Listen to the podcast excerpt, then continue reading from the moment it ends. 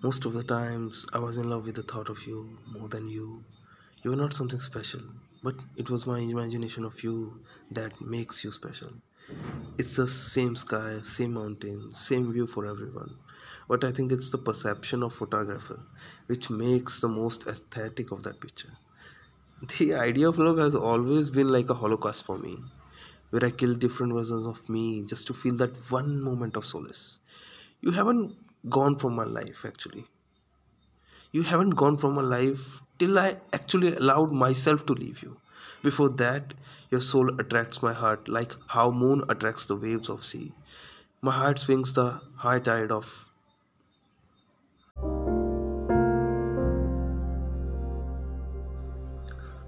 Most of the times, I'm in love with the thought of you more than you. You're not something special, but it's my imagination of you that makes you special.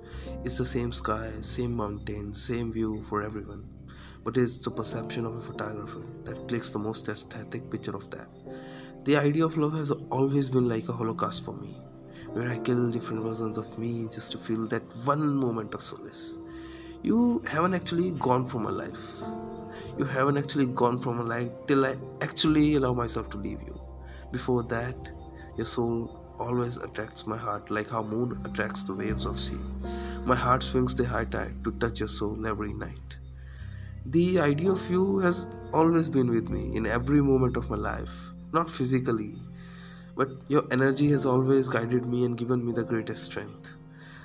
And that one day, that one day you're gone everything about you is gone like a no moon day and my body and heart is numb it stopped feeling anything like something real is gone. And what i feel ki i'm at something from where i started. It feels like you were the meteor which looked beautiful for a glimpse and left permanent damage on my heart's crust